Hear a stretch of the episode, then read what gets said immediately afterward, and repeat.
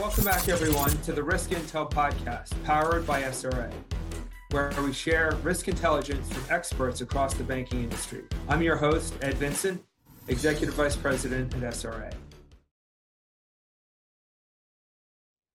Hello, welcome to the Risk Intel podcast. I'm Ed Vincent. With me today are Beth Nilles and Mike Jones. Beth joins us uh, as a director uh, at Strategic Risk Associates um, implementation team. Um, Beth brings with her uh, quite a bit of experience from working at de novo banks all the way up to kind of a top five financial institution in various um, operational areas and, and risk related roles. Mike brings uh, a, slightly different perspective, having worked on the consulting and advisory side at PwC and Deloitte, um, but also having worked with financial institutions from a different angle, working inside of fintech as a compliance officer there. Uh, Mike is our chief compliance officer at SRA as well. So, Beth and Mike, thanks for joining us today. Thanks for having us. Thanks for having me. The topic of the day is program risk assessments. Uh, so, we're going to cover a few different uh, aspects of this in, in today's discussion. We'll talk a bit about um, you know, what is a program risk, risk assessment, why do regulators care about program risk assessments, and then talk a little bit about the, the consequences and the, and the regulatory aspects and the strategic aspects of, of program risk assessment. So, let's uh, let's kick things off, Beth, by perhaps you laying a bit of a foundation for us what is a program risk assessment? Sure. Um, so, program risk assessment, most people are, are familiar with uh, risk and control self assessments, and they're the ones where you've got your individual risks for a specific area and you attach specific controls to it. Most people are familiar with that. A program risk assessment goes up and it and it takes a 30,000 look view and it and it says, okay, for this this area or this group of areas tell me about your quantitative risk how much how much risk do you have and then it says okay tell me about your risk management how how good is your quality of risk management so it's a it's a it's a higher level uh, a top down look at risk as opposed to a bottom up okay so it, it's right as you said a higher level more of a global a global view of of risk um, within an organization um, Mike, let's look at this from the the regulatory perspective, if you will, um, and bring bring that regulator into the equation. Why do regulators care about program risk assessments? Here's what happens, Ed. Uh, a regulator will send a bank a letter announcing that on such and such a date, the regulator is going to show up at the bank and begin an examination. It's called a first day letter. Uh, attached to that first day letter is a list of documents that the regulator is asking the bank to provide before the examination begins. Almost always, that list of requested documents will include one or more program risk assessment, whether it be your compliance risk assessment, your BSA risk assessment, your OFAC risk assessment, uh, fair lending, depending on the scope of the examination. Uh, regulators do that because they want to know that the bank has a handle on its risk and understands how its controls function. Uh, the regulators will then typically use the result of that uh, risk, that program risk assessment, or those program risk assessments to sort of guide the focus of the examination, um, and will rely on that to uh, uh to help provide feedback uh, throughout the process. Okay, so there is the there is a a roadmap to a certain extent that comes out of comes out of the you know the, the discipline of preparing these program risk assessments that that should should at least lay a bit of a you know a foundation for when that regulator comes and, and knocks on the door. Right. Right. And, and it, it goes beyond just the regulatory uh, aspect too. Uh, banks have a vested interest in understanding their risk uh, so that they can uh, appropriately manage them. Okay, so let's let's dig into that a little bit and and perhaps more of the kind of the strategic side there. So the, the there's the regulatory aspect from a strategic side. How how do bank use this? So what what the program risk assessment will allow you to do is identify your top risks. Um, you know, it may just be the you know the top twenty or thirty percent of risks that account for the majority, maybe 80 plus percent of your vulnerability. So then, in a uh, you know a world of scarce resources, where compliance and risk management may not be the first place that a bank wants to spend a dollar, uh, the bank can then prioritize and more strategically focus on those risks that really matter.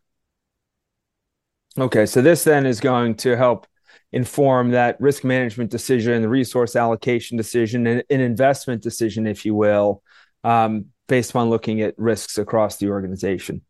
So, Absolutely. Beth, let's Beth, let's bring this back to your experience, right? Having worked at you know the, the you know small with a smaller institution, but all the way up to very large institutions.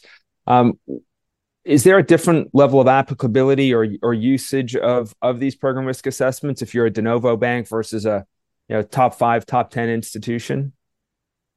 Definitely. Uh, the the when you're in a smaller institution, banks unfortunately tend to do these only the ones that are required, only because the regulators are looking for it, and they they focus on their risk and control self assessments instead.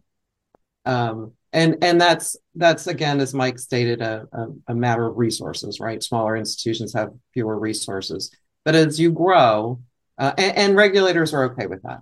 Uh, but as you grow, uh, you definitely need to uh, have have a broader focus on risk um, at all levels, and, and, you you know as you the not only do regulators expect it, so do your shareholders and your mm. everybody uh, wants you to be looking at risk and managing it. So um, these become more important as you grow. Okay, got it. Um, let's let's talk briefly here about the consequences, right? You've you've articulated some of the value, if you will, of of doing this and doing it well, and how it could be used strategically as well as operationally inside a bank. Um, what are the consequences of of not doing this well? So, Mike, maybe you could talk a little bit about that, perhaps from a, a regulatory viewpoint to start. Sure. Uh, you know, there there are several, uh, and going back to my example of the first day letter, uh, if uh, if a bank is unable to produce a risk assessment uh, as a result of having received that first day letter, that request, uh, they'll at the very least have made a very bad impression on their regulator before they show up, which isn't a good thing. Uh, or if, you know, they're or if the the risk assessment is substandard. Uh, but beyond that, if it's substandard or missing, it, it will undoubtedly show up then in the regulatory findings, the report that comes after the examination, as perhaps a matter requiring attention, uh, a matter requiring immediate attention, uh, which then means that the bank will have to you know, be obligated to spend some resources to remediate and fix the problem. Um, and so, you know, the other thing is uh, a poorly done risk assessment or uh, an absent risk assessment is just sort of an invitation uh, to the regulator to dig deeper.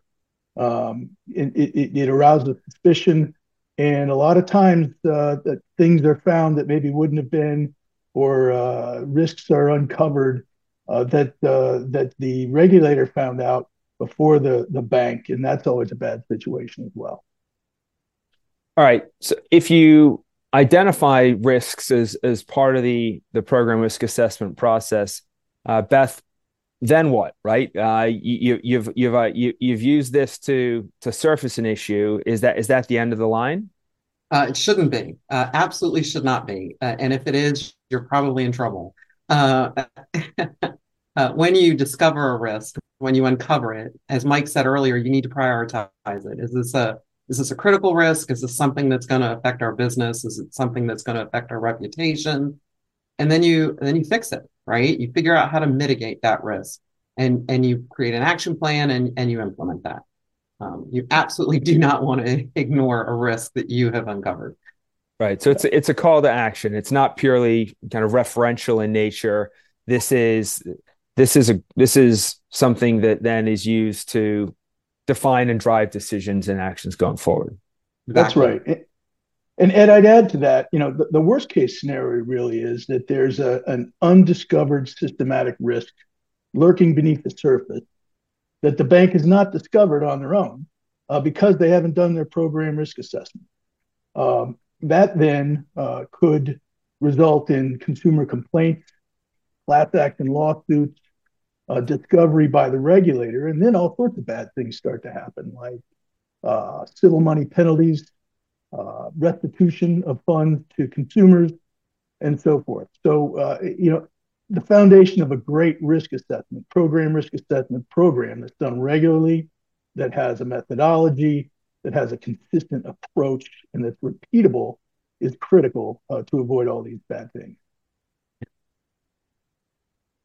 All right. In summary, then, banks have to get out on their front foot here. So, regardless of their size, or as we talked about, the the program risk assessment really is is part of the price of admission, if you will. Regulators respect it, uh, uh, expect it. Pardon me.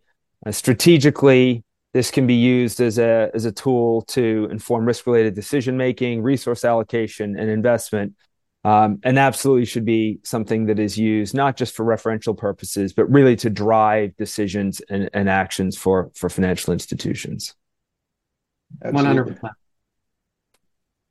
Beth, Mike, thank you very much for being with us. Thank you for the primer on program risk assessments. We're, we're going to have you uh, you both back to talk a little bit about how banks manage and administer program risk assessments and how they've done that historically. Um, how frequently they complete and update and, and revise them, and then the trends in how uh, banks are managing programs risk assessments today and other best practices. So thank you for joining us for part one of this series. We look forward to having you back for the second round. Thank you. Thank you. My pleasure.